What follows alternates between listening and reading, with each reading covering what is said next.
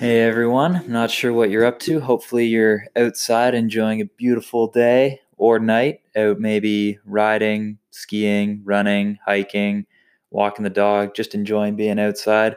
Or maybe you're loading up the truck for an epic day to head out into the mountains, making a cup of coffee in the morning. It's going to be a big day. Or maybe you're finishing a long day and you're cooking dinner and you just want to listen to someone else's stories for a change. Uh, regardless, I'll keep this intro short so you can get to hearing those stories.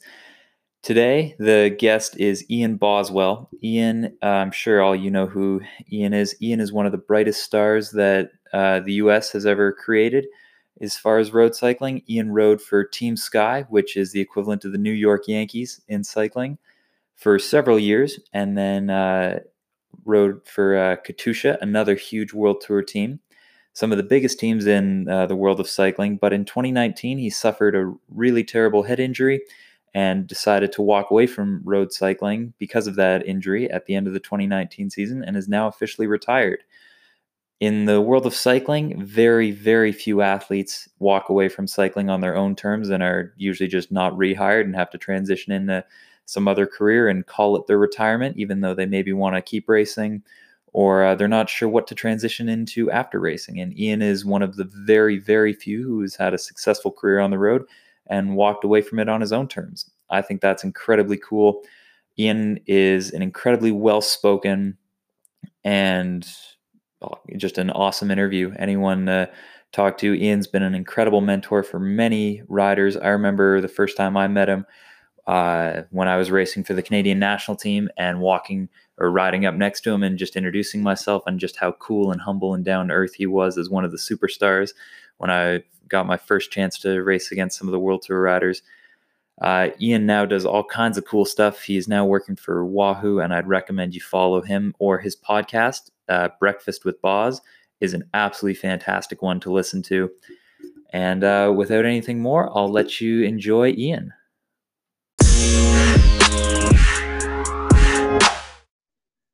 Okay, so here we are with Ian Boswell. And uh, Ian, so you're in Vermont right now, correct? I am, yeah, my home up in uh, Peacham. Okay, and you live in a basically a barn there, from what I see on. Uh, we have, we we do have a house, but the the house and barn are all connected. But um, yeah, it's an old old farmhouse. Actually, the house was built in in 1785, so it's, it's yeah about as old as the country. That's crazy old. So what's funny about that is I'm currently in Austria in the Alps, right on the the Swiss and German border, like the furthest west corner you could get. And I'm also in a barn here, in like an old Austrian one. And what's so funny is like they're it's they're so big. These barns are so massive in the sense that like our apartment that we have, and so it's myself and one other teammate here. We're staying here. The apartment that we have is maybe enough room for like four to six guys, and we take up maybe a third to a half of one floor of this barn and then there's still a floor above us and a floor below us and then if you like open up the window in the bathroom to see into like the middle of where the barn is there's like the tractor and all that kind of stuff which is just so funny to see yeah it. we definitely have uh, a lot of space you know that used to be an old dairy farm so you know we're not obviously we don't have you know several hundred head of cows so um, yeah we have some extra space but some neighbors store their farming equipment in here and slowly we're um, yeah, things come and go. And like I said, some neighbors store some stuff in there. So it's nice to be able to offer offer some space for them and utilize the barn to a certain degree. Yeah, for sure. And so, you know, the I I'm sure you won't remember this, but or actually, you know, the first time I ever heard your name and this was like when I was still like a punk mountain biker that thought road cycling was lame, like they shaved their legs and stuff, but I was just starting to get into it. And the first time I ever heard the name Ian Boswell was uh I don't know how I came across it, but the video calling you and Joe Dombrowski did from uh, like Joe Dombrowski and Ian Boswell check in from Team Sky back to action or whatever. Do you remember doing that? Oh yeah, I do remember doing that. That was goodness, has been what eight years ago now or something. So it would have been a while back. Like yeah. at that time, to give some context, like I didn't even know what like the UCI was, and I probably discovered what Redlands was like three years later. Yeah, and I was like, oh, action! This seems like a cool team. What what are they doing? And then yeah, hear you guys checking in from Team Sky. I was like, oh, that's pretty cool. Yeah, yeah, it's a uh, it's been a long journey, but it's yeah, it's it's been a fun ride. Yeah, and then the probably the next time that we actually met in person was uh, one of the first times I rode with the Canadian national team at the Quebec and Montreal GPs, and I just okay. remember seeing you and your team. I guess you would have been on Sky that year. Yeah. I just remember seeing you and your team Sky Kit and just like rolling up to you and just like saying hey after the race, like just introducing myself and you were just so cool. You were so nice and kind about it and just like so down earth. And that just really stuck with me because there was you. And then it was also the first time I'd ever met and spoke to Greg Van Avermaet. Oh, and oh, yeah. he was, you know, just getting swarmed by all the press after the race. And you could tell he was just trying to be really patient and take his time with them.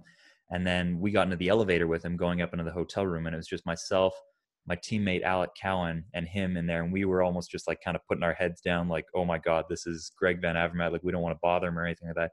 And he was just like so open and like saying hi to us and asking us all about it, and we're just like, "Wow, you know, that's pretty cool." Yeah. These guys are like really kind to us, and you know, yeah. Well, man, I think patient. that's yeah one of the cool things about you know about cycling is you know we're all just there kind of doing our doing our thing and doing it because we love it. And especially you know with those races like you said up in canada or even you know you look at tour california and it was still happening you know for a lot of the european riders like they're super happy to come over here and race. And it's you know a less obviously the races are incredibly important but the environment is just less stressful and it's fun. And you know being accommodating to the local fans and you know obviously you know it's cool that the canadian national team can race in, in those races because it's a huge level of exposure and opportunity to be able to race a world tour race under a national team banner.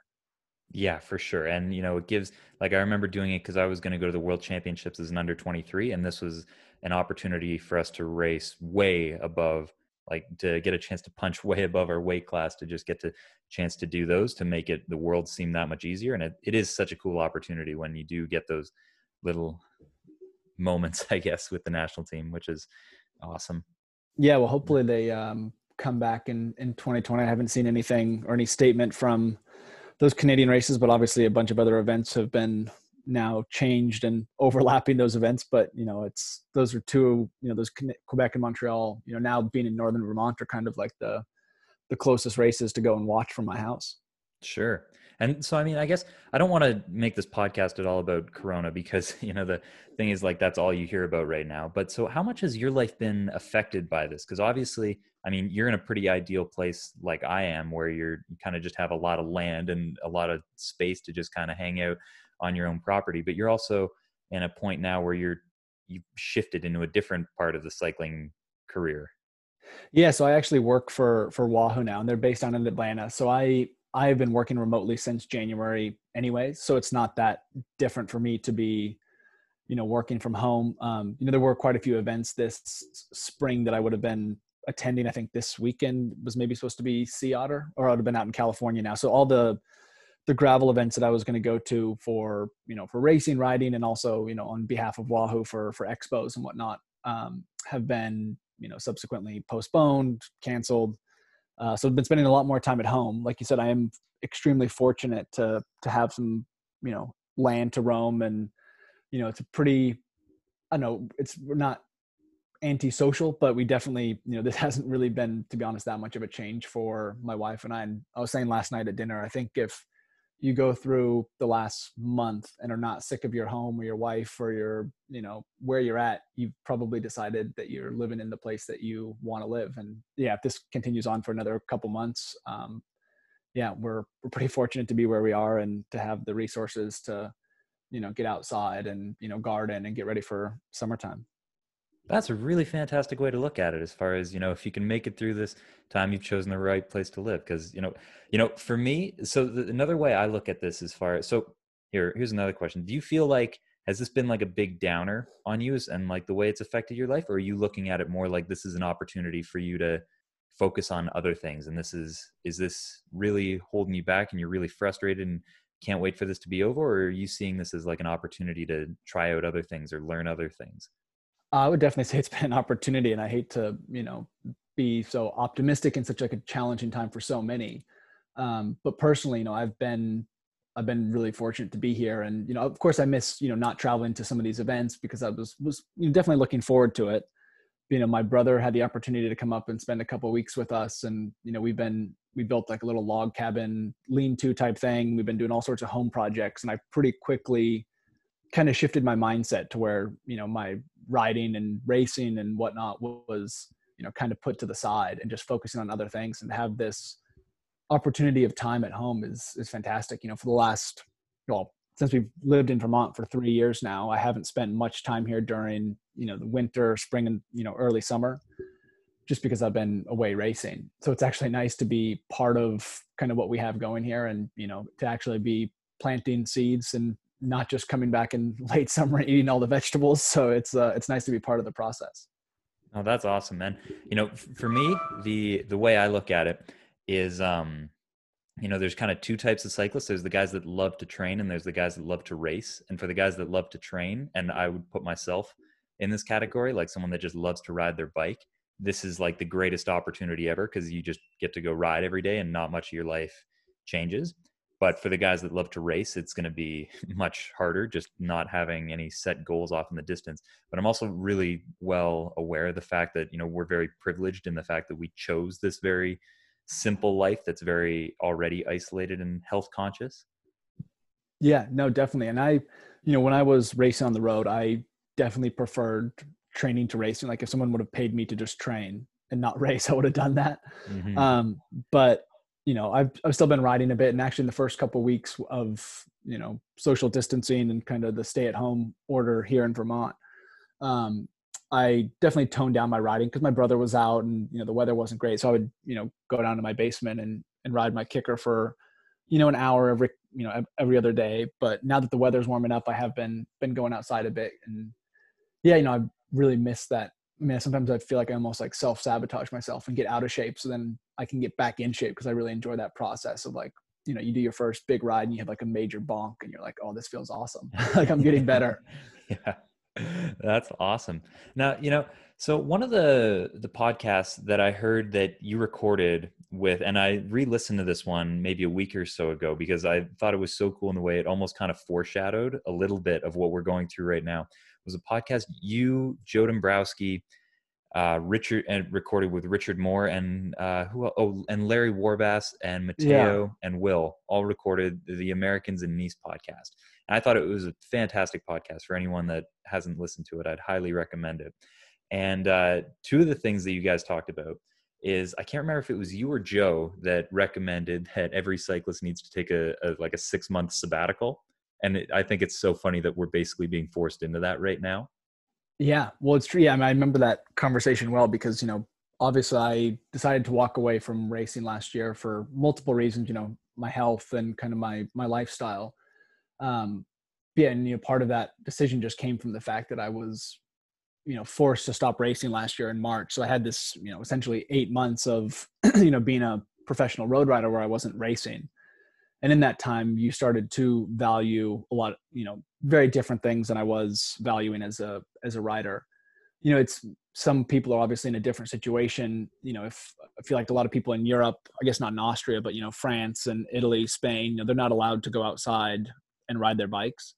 You know so if those folks were still able to ride outside and realize like the pleasure of just riding without having to you know train too specifically that might you know definitely would change their perspective of what they value and to realize that you can still ride your bike and have fun without having to you know race it at the highest level. Mm-hmm. and one thing that uh, uh, i think it was joe that was talking about the idea of like work life balance. And this is what i wanted to ask you about and get your take on is the idea of work life balance and if that can actually exist in pro cycling. And i mean like the very top of the sport like world tour pro cycling is there really such thing as uh, work life balance or does it have to be something because the way i look at it is that cycling has to be something you love so much that you're will that it's okay if that's all of your life and you're in it. And the other thing the point that i don't think gets across when guys talk about work life balances in pro sport in general in order to make a living in pro sport you have to be in the top 1% or better just to to make a living in that versus in most other careers whether it's you know a doctor a lawyer or uh, carpenter or contractor, you can make a really lucrative and great career being in the top 15% of that field. Yeah. And so there's a lot more room to have more of that work life balance there and actually turn off for part of like, you know, have your work day and like, okay, now I'm done working for the day. versus as a cyclist or a professional athlete in general, even in October or in your off season or New Year's night, your even your subconscious is kind of you know calculating that extra beer you're going to have right now and how much effort that's going to take to work off, and there's no real shut off from that. And so I was wondering, what do you think about the whole work life balance thing?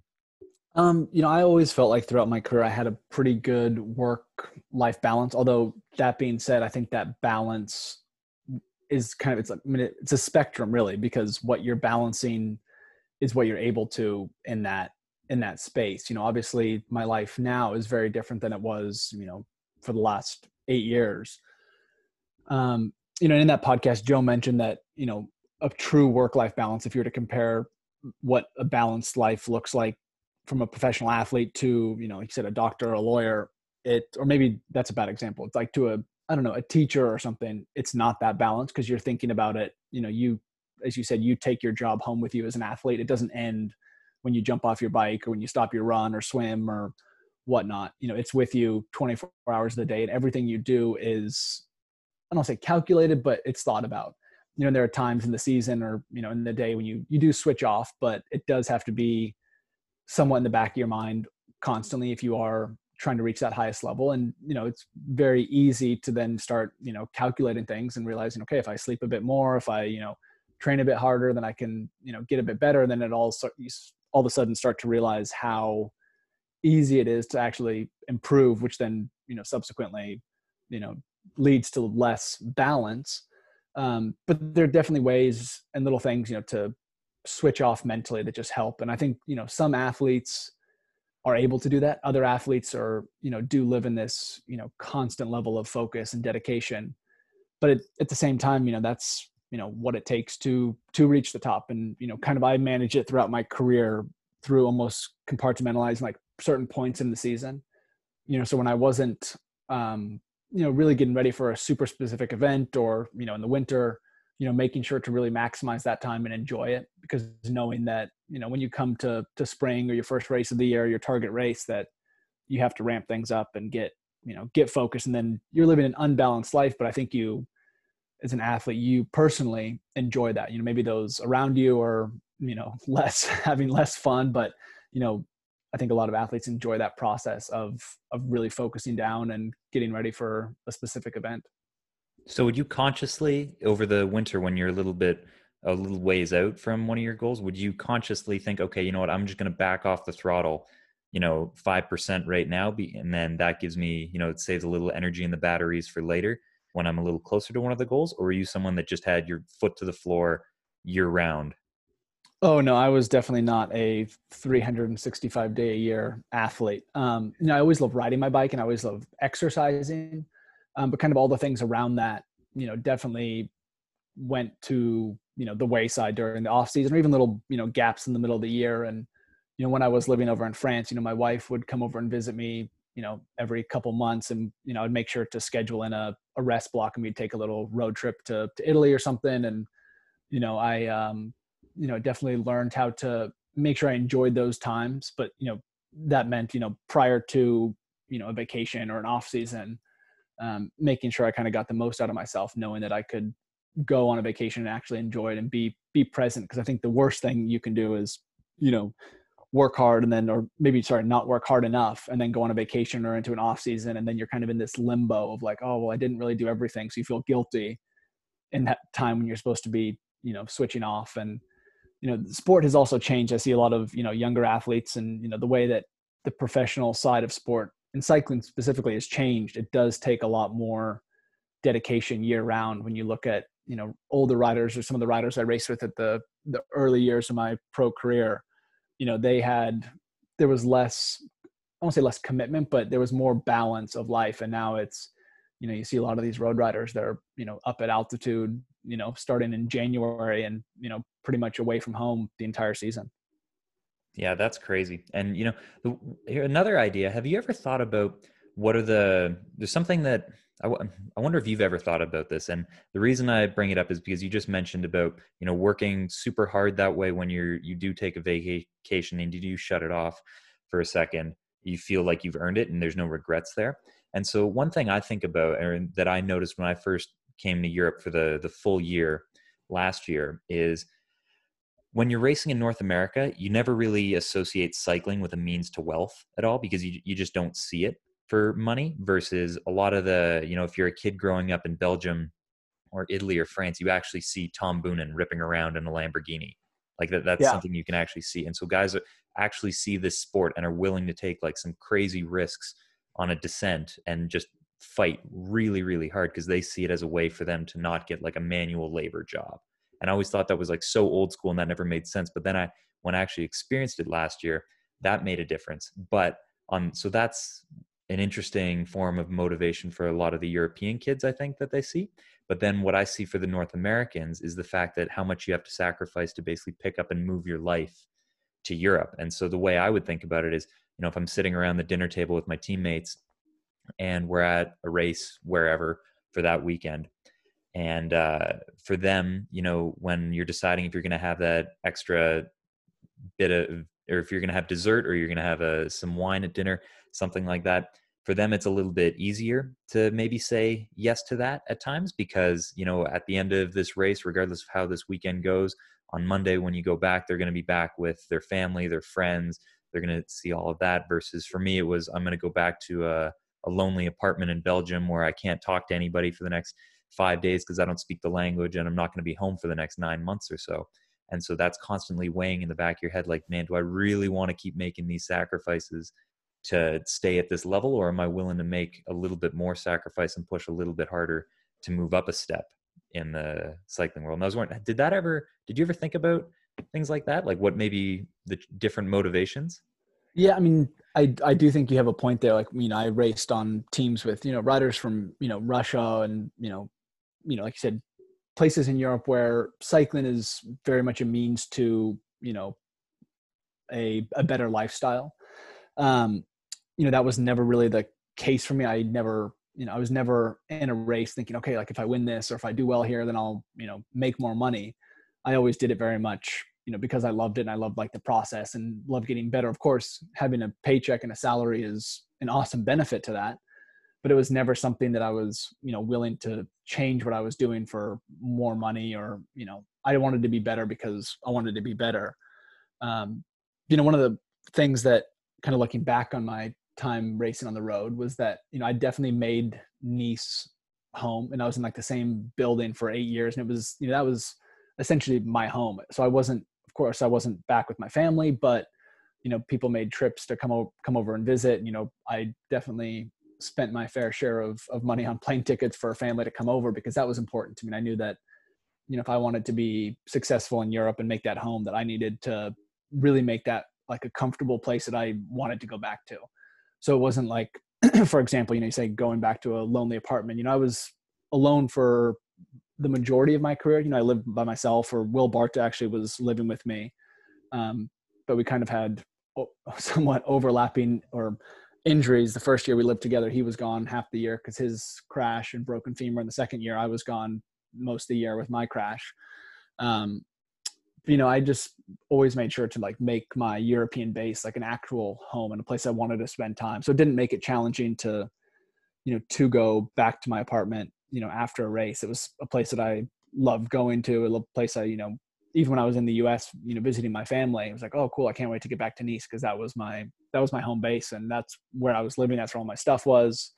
So I think that made a big difference in my career, just having a place that to call home in Europe for sure. And so i mean the easiest way i you know what was always explained to me from you know a, a big mentor in my career has been Svein Tuft is he's been someone i've been in really close contact with for a long time now and he's always kind of been like the biggest mentor to me. And you know what he always said and a lot of the australians said because they have to make the same sacrifice is you know you have to make europe a home not just a place you spend during the season and you know hearing that last year for me because i was just you know staying at a team apartment in not in Belgium actually. I was in Germany, right near the Luxembourg border, but just like a really quiet little town. It was just so different from you know I come from Squamish, BC, in Canada where the mountains are, and I love being in the mountains.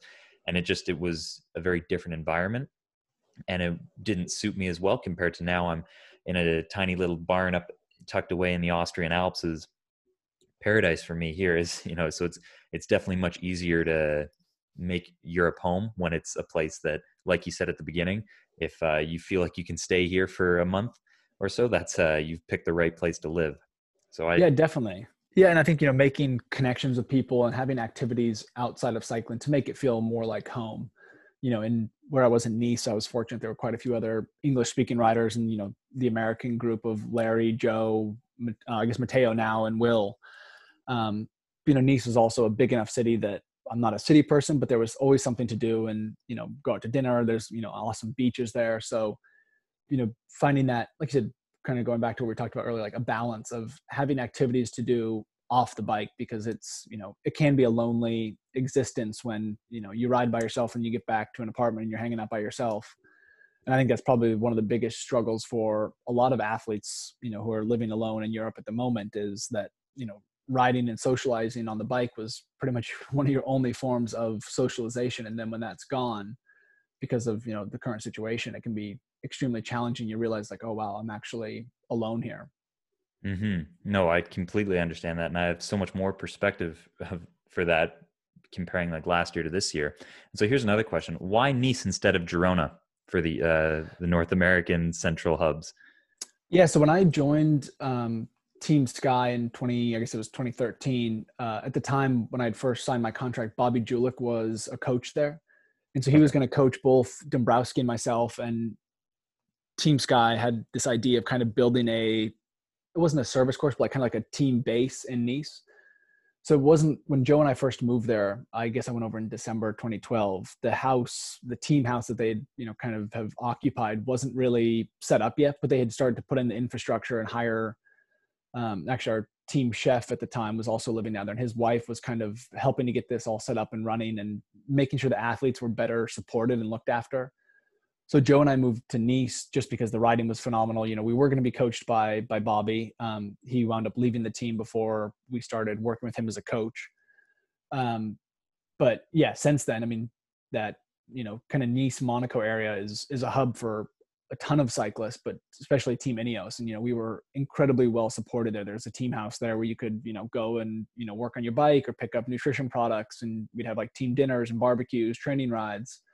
You know, so kind of you know Dave Brailsford always had this vision of you know studying you know English soccer, you know U.S. sports where there's teams are actually training together, and it was so unique to cycling that all these athletes were training by themselves in their various locations for you know months, and then you'd come together at a race and see each other, and that was the first time you'd seen each other since you know training camp in December.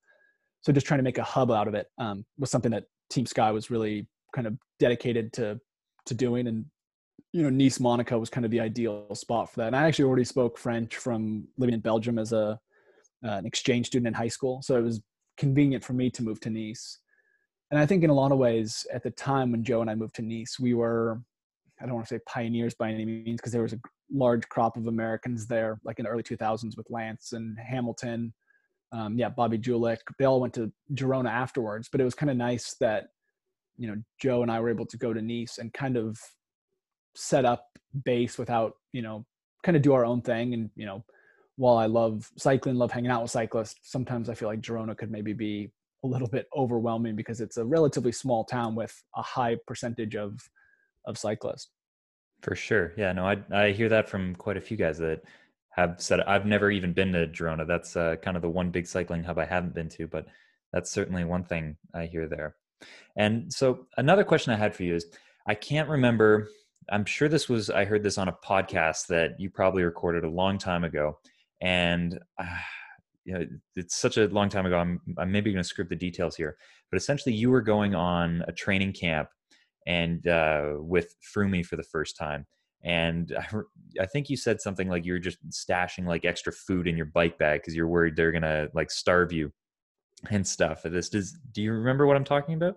I do. Yeah, I think it was 2016. Um, Froome, pretty much every year has gone down to South Africa. He actually has a house down there and has pretty close ties. He went to boarding school down there. So he pretty much every season has selected, or the team has selected one rider to go with Froome down to South Africa to this place called Crystal Springs. It's like north northwest of Johannesburg. It's like a it's actually a game reserve up at 2,000 meters. Um, and you know we go in February and there's awesome riding around there, and you're at altitude and you kind of escape the the nasty you know spring weather of of northern Europe. And yeah, so I I was selected, and obviously I wasn't wasn't an opportunity that I was going to turn down. So I you know volunteered to go, but knowing that it was early season, and you know Froome trains like a maniac, and you know he's very conscious of his of his diet and his you know body weight i was like well i better like pack some snacks because this is going to be you know we're going to be riding a lot and probably be underfed so i packed my bike bag with all sorts of you know little energy bars and you know snacks. I think my mom even had sent me for christmas some like beef jerky and whatnot. Um and my, my bike box was ridiculously heavy. I remember the soigneur who came down with us picking up my bag being like what the heck do you have in here?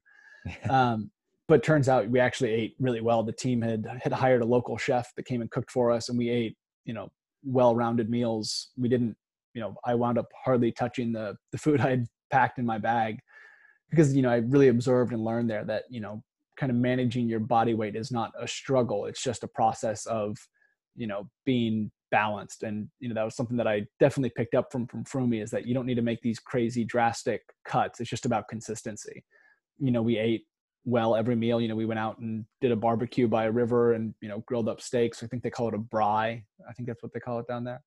Um, but yeah, it's, uh, I learned a lot there. And, you know, thankfully I had that opportunity pretty early on in my career to realize that, you know, you don't need to make these crazy, you know, sacrifices and that, you know, we drank wine most nights and there's like a special South African, um, liquor that Froome enjoyed. So we'd have, you know, that once in a while but it's just balance. You know, we were riding, you know, five, six hours a day. So it's like, you know, you can eat a pretty substantial amount of, of food. So it just, you know, kind of taught me that, you know, having that balance of, you know, fueling your, your workouts is really important. Huh. That, that sounds like a pretty good life then. yeah. I mean, everything was taken care of. yeah. It was wake Chef, up, ride. wine, yeah. riding your bike Yeah. five, six hours a day. So I'm Yeah. curious then, are there any what what's the most ridiculous thing that you ever tried to get faster or maybe something that you saw somebody else do? So like just to give you some examples like for context here, like I think probably the most um, well-known one in cycling like just like outside viewers would see if anyone who's read like Tyler Hamilton's book would have remembered the part about how he would talk about like just drinking bubbly water to make himself feel full or uh, I know one that stuck with me a lot that I just thought like, wow, that is crazy. Is I read Thomas Dekker's book, and at one part in it, he's just talking about how he did like almost like 300 kilometers of motor pacing with his dad the week before the national uh, championships, and as like a junior. And I just Wow. read that, and I was like, that is insane. It was like he's like, oh yeah, a week before the national championships as a junior, I- we did like 275 kilometers of motor pacing and i just heard that and being like wow i'm really slacking right now like this is crazy what these guys are Yeah. doing i went did you ever hear or see any stories like that i mean you've been on you know the new york yankees of cycling you've been to the very top of it and you've spent quite a few years there is there are there any stories like that that come to mind Um, well, the last, I mean, kind of going back to that training camp in South Africa, I remember the last day we were going back to Johannesburg, um, which I think was like 400K away to, you know, to fly out. And so we decided we packed up the night before and Froome's like, hey, so like, let's wake up early. We'll have a cup of coffee. You know, we'll skip breakfast and we'll, we'll leave early so we can get a ride in on our way back to the airport. And we'll stop, you know, after an hour and grab breakfast somewhere. I was like, yeah, cool. And so we, we left and, you know, we started riding. We hit, you know, descended off the mountain to the big, the bigger road into Johannesburg. And Froome was like, hey, let's just like rotate for a bit, like just do five minute turns so we can get this done faster. We are going to try to do 200K or something. Um, we wound up never stopping for breakfast and it just turned into a race. We were just like flogging each other over every little hill. And like we had this one year, you know, pulling our, you know, gear behind us. He was in a car with a trailer. And, uh, you know, it just turned into a race. It was like, you know, one last hit out before flying home. But it wasn't anything too crazy. I guess the stupidest thing I ever did um, this must have been my first or second year on Sky before I had, you know, done that camp with Froome. I was up at altitude outside of Nice at Isola 2000 with Larry, and I was like, all right, I'm gonna like really buckle down and focus here. So I, for the first and pretty much only time in my career, like brought up a food scale and, um, you know, got like focused. Like, I'm just gonna like calculate this stuff and measure it. So I did a pretty ridiculous training diet. Um, like have oatmeal for breakfast, get back from a ride, have some like a recovery mix, you know, like a, I think we were with SIS at the time. So like some of the Rego mixed with yogurt, and then for dinner I'd have rice and tuna. And I think I was eating like 2,000 calories a day. Like I was like set a goal, like all right, this is what I'll eat, and like pretty much ate the same thing every day for must have been 10 days. Um, I lost a ton of weight because we were riding a lot. But then it became this whole like fascination personally, like of like how much the human body can push itself, like how far I could ride with you know continually under fueling. And it was fascinating just like almost as an experiment to see what i was able to do. And i was like wow this is like the most efficient you know human body's the most efficient machine in the world. Like i could consume you know literally like $10 of food a day and ride for you know 70 or 80 miles um, i wouldn't recommend doing that but as an experiment it was fascinating i did lose a bunch of weight and i actually was riding well afterwards, but it didn't last very long just because the the weight was lost very quick and in a very kind of unsustainable way. Um, but yeah, it was you know kind of looking back on that, it was like wow, that was it was an interesting, like I said, an interesting you know kind of little experiment with myself to see what the human body is capable of. Jeez, that's yeah. I mean, I guess you can get by on ten dollars of food if you just eat like ramen every day. That's yeah. I mean, it was literally like yeah, oatmeal for breakfast, a recovery drink for lunch and then rice and a can of tuna for dinner. You know, I'd spice it up. I'd put like some curry powder and in, in, in the rice or something like that, but it was pretty basic. You know, that's funny because like uh, whenever I travel, like you know, we live out of suitcases for however long of the year, and whenever we travel, like something I'd always take with me is my Leatherman. Yeah, I always have with that with me. Like you could make so many repairs in the hotel room and whatnot with that. And after last year, after being in so many Campanile hotels, and you're getting served like overcooked pasta and undercooked chicken at like 11 o'clock at night, and then going to go do the hardest one day race that no one's ever heard of the next day in Belgium or France or somewhere like that. The one thing I started packing is in like that I added to my emergency supplies to my suitcase was like pre-cooked Uncle Ben's uh, packages of rice and cans of tuna yeah. Like, if it's 11 o'clock at night, I'm not waiting for that.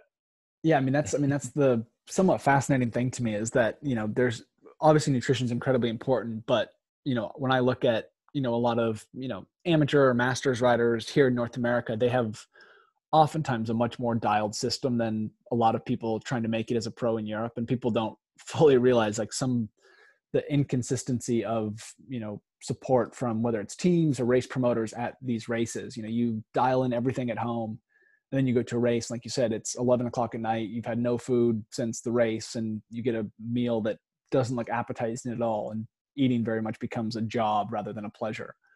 Mm-hmm. Yeah, geez.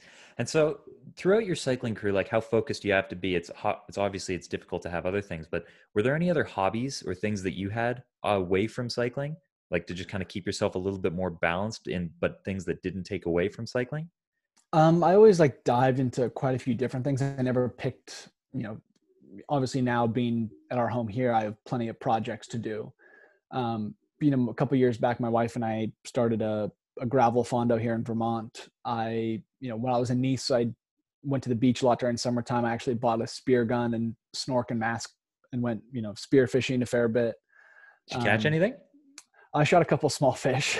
yeah. Um, Did you, you know, just like, oh yeah, oh yeah. It's uh, yeah. I mean, it's actually it was surprisingly easy to you know cost me maybe like eighty euros to buy all the equipment and was hours of entertainment. Um, I've always loved always loved cooking and yeah. I mean, there's never anything that I you know I had a guitar and I you know picked at that a little bit, but you know because you know because you're always traveling and stuff, it was hard to pick up something that I could bring with me.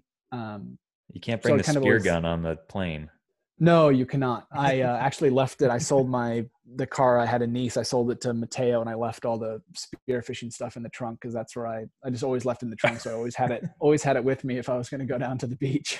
I feel like that's something you'd see in like Narcos when they like pop the trunk and there's a machine gun in the back. You pop the trunk, and you got to like, uh, sir, what are you doing with this?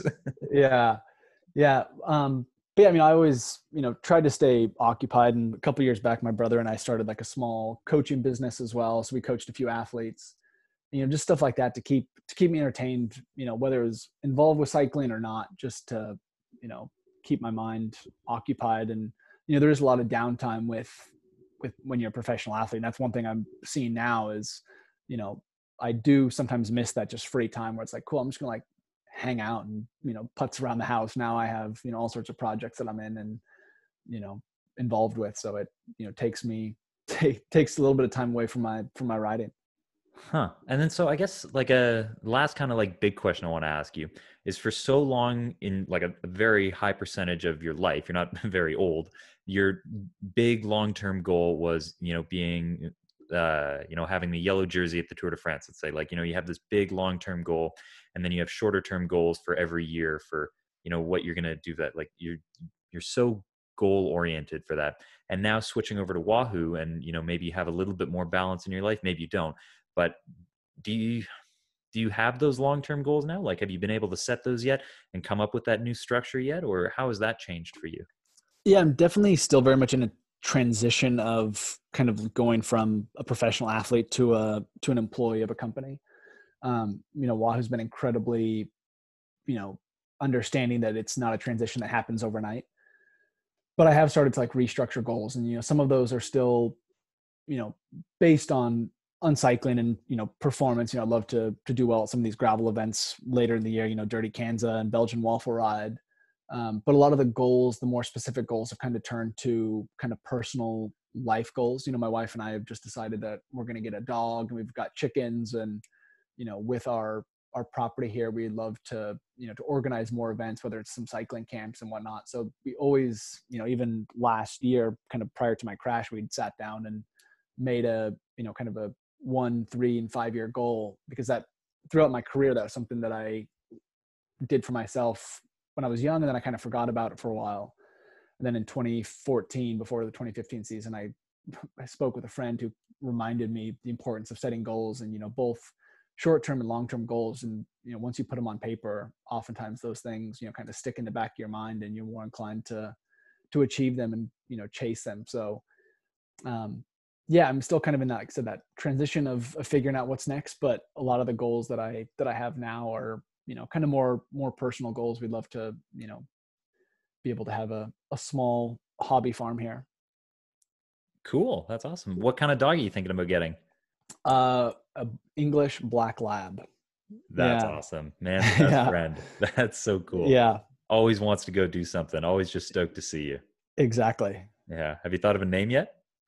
Uh we are working on that now. Yeah we're still communicating with a few a few breeders. My wife was interested in a rescue dog, which I wasn't opposed to, but I thought you know for our first dog, um, I want to get a puppy that we can. Uh, if it's if it's a pain in our butt, then it's somewhat our fault, our uh, misguidance of it. Sure, sure. Okay, and then so you know I'm conscious of the time, but just like some some more short-ended questions, just uh, things maybe people haven't heard about you before is there a brand that you know what, what would your favorite brand be and something that just I, something that aligns with you and represents you well and or just one that you love supporting like so for me for example something i try to get across in like i try to get across my outlets is i'm really passionate about the environment and i always say the best way to never need to change a flat tire out on the bike is to just pick up some litter like to just you know be because we yeah. we create so much litter and garbage through pro cycling and it absolutely cracks me when guys take gels out of their pocket eat it and then throw it on the ground. Like you could literally just stick it back in your pocket because it's yeah. now even smaller and lighter than it was before. But uh so like if i had to pick a brand that aligns with me like i love like patagonia or leatherman are like super cool brands that align with me. Is there one that stands out to you like something you really love? Um you know it's hard to say and i think as i've gotten older i've like really valued buying quality things. You know, I think when you're younger, you know, even when I first moved to Nice, I was like, oh, cool. Like I'm living in Europe now. I should get some like European clothes. And you go to, you know, Zara or H and M and you buy, you know, cheap clothes, but cheap clothes are just that they're cheap. They, they wear out, they tear. Um, you know, I actually, maybe I would have to say like Carhartt. I have a pair of Carhartt pants that I actually bought at a thrift shop. Maybe that's my favorite brand is thrift shopping. Pretty much my entire yeah. wardrobe and most of the stuff in our house was either bought at a garage sale or or thrift shopping. Um, but I have these pair of Carhartt, you know, double double padded knee pants, and they're like my favorite pair of pants. Like they when I bought them, they were already worn in. They had some like cuts in them, and I don't even wash them. I just like when I come in from working outside, I just hang them on a little hook and you know change into something some indoor clothes because they're messy. You know just something that's like durable and you know it's while it's some of these companies maybe aren't as you know i don't know their environmental stance but i think buying something that lasts you know lasts an amount of time and is durable you know does decrease you know waste. And i think you know also my wife is kind of the one who turned me on to to thrift shopping just like giving something a second chance and a second home. It's amazing what people get rid of and how much life is left in you know so many of these items that some people deem not usable anymore. For sure. And the way i've always looked at it is like the second coolest thing you can buy is a Patagonia shirt. The coolest thing because they give so much that money away to like protecting the planet, but the coolest thing you can do is get a Patagonia shirt from a thrift shop because then it's you know you're actually buying into what the brand is all about is like reusing their stuff and the fact that they'll keep fixing your stuff for you. But you know, you said Carhartt there, and so the question I have to you there is like I have a pair of Carhartts but the thing is, they're so heavy and they're so durable that, like, okay, they're great if I'm going to be like out working with the chainsaw or chopping wood or working on my truck and I have to like worry about like getting oil on them or something like that. They're great for that, but they're so heavy to like wear all the time. And I mean, I guess now you're working on a farm, it's not so bad, but I don't think those are like the best thing to wear when you go to the beach with your spear gun. No, they're not. Um, yeah. I mean, I always, even you know, when I was in Nice, you know, I had friends who some like friends worked at North Face, so they sent me, you know, a pair of swim trunks, and I still have those, and they're, you know, eight years old. Actually, my brother came out here uh, a couple weeks back, and he was wearing a a um, Merrell Bissell Pro Cycling like long sleeve, you know, kind of wasn't undershirt, but like a you know a sports wicking shirt. And I actually just he forgot it out here, and I sent it back to him in, out in Oregon. And I was like, wow, like it kind of just like resonates with that if you buy something that's nice, like it's gonna last. You know, he's been like trashing this shirt, and it's the shirt's like ten years old, and it's still in use, and he's still wearing it today. I'm like, that's you know, it, kind of a testament to like if you buy something once that's you know made well, then it will last the test of time. Yeah, that's. but as far as Carhartts, yeah, they're not. um you know, I would never probably wear my Carhartts over a Nice just because they are too heavy and too hot, and they're not very functional. Sure. But um, yeah, it really just depends on depends on where you're at and what you're doing. Okay. And then how about do you have a favorite quote that you've ever repeated throughout your life? Um I had well actually and one of the quotes that I that has stuck with me came from from Bobby Julich when I first went to to Team Sky, and I'm sure someone else has coined it before him. But it's uh, if you're early, you're on time. If you're on time, you're late. If you're late, it's unacceptable. And you know, I've always been pretty prompt with with time. Um, you know, my watch is set. You know, five minutes fast constantly. It drives my wife crazy. But it's one thing that I try to always be aware of is being on time to things and being prompt. Um, sometimes to my own demise because it I sometimes get a little bit anxiety when I open my inbox and have a bunch of emails that I feel like I need to respond to. Not all of them need to be responded to, but I uh, just try to be prompt with things. Okay, great. And then who comes to mind when you think of the word successful? Um, you know, there's a lot of people, and there's obviously a lot of you know f- f- athletes that I've worked with or you know been teammates with over the course of my career. But I would honestly have to say probably my younger brother Austin. Um, he you know he was a bike racer when he was i guess he's similar age to you maybe a year or two older but he had the opportunity to you know to become a professional cyclist and he decided to not race bikes professionally. You know he found a passion and love for for fishing in the outdoors and he you know at the age of 25 started his own you know outdoor guide service and he has mastered fishing. Like i called him the other day and he's at home tying flies and i went on a river trip with him last autumn down hell's canyon. And you know we didn't come from a family that you know for me getting into cycling was much more convenient because my parents were both endurance athletes it was easy for me to get into cycling in the sense that I had support and kind of knowledge around me to to help help me. My brother's kind of like self pioneered his his career in in fishing, and yeah, it's just is a reminder to myself that you can learn something without any background in it. It just takes time and patience and you know persistence, and that's you know really inspiring to me to see that what he's done and what he's been able to to make for himself and how he's been able to you know turn a hobby into a, a career.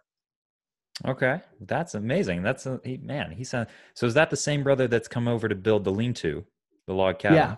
Well, and the same with the lean-to. You know, like I'm like, hey, let's build this thing, and you know, my approach would be like, all right, let's just start building it and kind of figure it out. And he's like, no, like we need, there's a process to this. We need to read about it. We need to figure out, you know, let's make a drawing. And I'm sometimes not patient enough to, you know, do the, the groundwork. Um, you know, he spent, you know, two and a half weeks building that thing. And yeah, you know, his goal when he when he built it or when we built it was that like this is to ideally you know last our lifetime which is an awesome an awesome you know kind of mindset and that's super cool and i mean a lot of the people that listen to this podcast would be interested in that so do you want to plug any of his stuff like if guys want to follow him um, he does have an Instagram. It's called EO River Outfitters, Eastern Oregon River Outfitters. Um, but he doesn't really do social media. I mean, they have an Instagram account, but you know, he he's not that into. He just wants to do what he wants to do. You know, he's a proper mountain has, man. Yeah, he doesn't have a Facebook, and um, yeah, he just yeah, and I have a lot of respect for him just doing what he wants to do, and you know he doesn't because he has so much free time because he's not on social media. He can put that towards you know reading about about fishing and the outdoors. Okay, and then so last question, we've talked about like buying like good quality stuff. What are like three to five pieces of gear or just items that you think everybody should own, or just like the best purchases you've ever made, like specifically whatever it could be? So like uh you know ones that are one that i know that we both use is like bar mitts for like riding in the winter is i yeah. everyone that sees them i just tell them it's like i know they look so stupid but they're the greatest thing ever or like uh darn yeah. tough socks you know that's vermont like those would be yeah. things that i would name i'm wondering like do you have any sort of bits of gear that you're into that way um a few things that i have that I really love. You know, the first would be like a really good kitchen knife, and that's made a huge difference. You know, just cooking. So like a one really good kitchen knife. Another thing would be a Do you foam have a specific roller. one in mind? Um, we have like a shun, uh, I, just something that yeah fits your hand well and you know can be sharpened and um, yeah we got it as a wedding gift, but it's something that you know I use every day and you know I take care of it, and that's something that you know I've also learned through my dad and brother just like taking care of your nice stuff you know for example with the chainsaw like every time i come in from using it you know i clean it you know sharpen it as needed but just taking care of your stuff helps it last so much longer. So yeah kitchen knife i'd say a foam roller is definitely something that is really important to me. Um, i spend not a ton of time on it but just like every morning i do like a quick five minute roll out of my back just because i get i get tight. Um, other things that are incredibly important to me I don't know. I'm looking around my house trying to think. Just um, like best purchases being like, yep, that was worth every dime to buy. Uh, I bought a pair of Blundstone boots. Those are worthwhile. Yeah. They're not cheap, but they, you know, it's kind of like a one purchase shoe that can almost do anything. You know, you can wear it out in the field, you know, working, but you also can wear it to a dinner and it looks, it looks nice. Um, goodness, I'm trying to think of other purchases that I've made that have been or even no. something like was there anything that you traveled with? Like i said like we live out of suitcases for how long of the year? Like anything sort of like weird things you travel with? Like so for example like uh the euros would never let me open the window whenever we'd be at a hotel room and stuff like that. Like they, they'd hate that whereas i'd love to just smell the fresh air all the time. So i started traveling this year now with uh scented candles that smell like cedar and whatnot being like okay oh. well, at least i'll bring uh, some of the outside indoors and then our room doesn't smell like wet cycling shoes yeah I I um bought when I was in Europe like a little electronic Bialetti coffee machine, like you know just a, a moka pot. Yeah. Um, so that was something I always traveled with because I I'm a morning person, so I oftentimes wake up early, and you know I don't want to have or didn't want to have to like wake up and go down to a breakfast table and get a cup of coffee and come back to my room and hang out before you know it was breakfast time.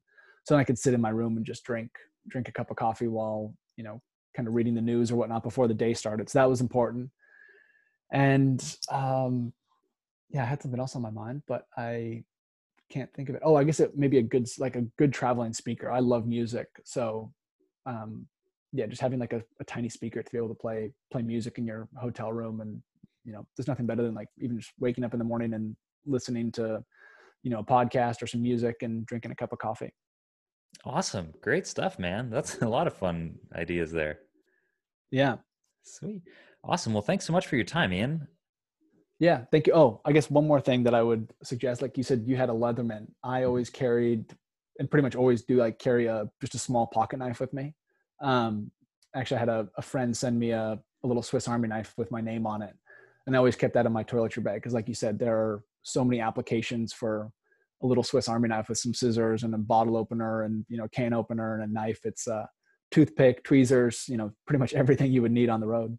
Sure. Well, you know, it's funny you say that. And like, that's awesome that someone gifted that to you because that's kind of become my thing as far as like people that have helped me in life, like not just my cycling career, but just like really big or people that have just helped me so much in life that I wanted to show some sort of appreciation for. You know, we obviously don't make enough money to go start getting custom engraved Rolexes, or at least I'm certainly not no. there yet. I, have been like gifting custom engraved Leathermans to people. And yeah. I was like, you know what, that's, you know, this is as classy as I can afford to uh, get right now. And yeah. hopefully at least they'll have it for a while. Yeah, actually, the probably the one of the best purchases that I ever made was I'm actually wearing it now. It was like a G Shock watch. You know, it's yeah. like eighty dollars, but it has a little you know light on it. Um, and I don't think I've taken it off other than when I was racing on the road, I would take it off for races. But especially when you're traveling around to different hotels and you don't want to wake up your roommate, you know, the light is enough to like navigate to the bathroom. Mm-hmm. Um, but it's not so bright like a phone, you know, where it, you know, might disrupt your sleep. So, um, yeah, a little watch that has a little, a little background light on it is, is very convenient when you're traveling from hotel to hotel. So to add to that is I like I'm such a gear nerd in that. And so I totally looked into the G Shocks for a while and I ended up getting a Pro Trek instead. And I don't know if you know what that is, but it's made by Casio. They're made in the same factory as the G Shocks, but the Pro Trek line is more oriented towards like outdoors versus okay. G Shock is more military.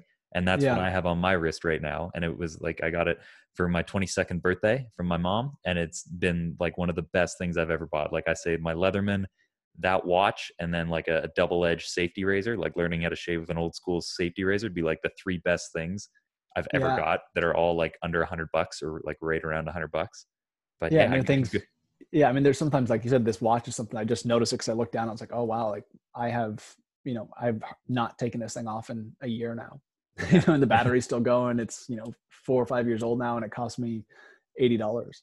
Yeah, and you don't have to worry about breaking it when you you're on the bike or something like that. Versus no, okay, you know, like Cav and George Hincapie look sweet and like Hublots and Richard Milles and stuff, but it's like, man, that that watch costs a lot of money. You can't break that. no, no, that's uh and you got to keep moving to keep it working. Yeah, there you go. this thing just runs off the sun. Yeah. awesome. Well, thanks so much, Ian. I really appreciate your time. Yeah, thanks, Jack. Awesome. All right, I'll talk to All you right, soon. Speak soon, man.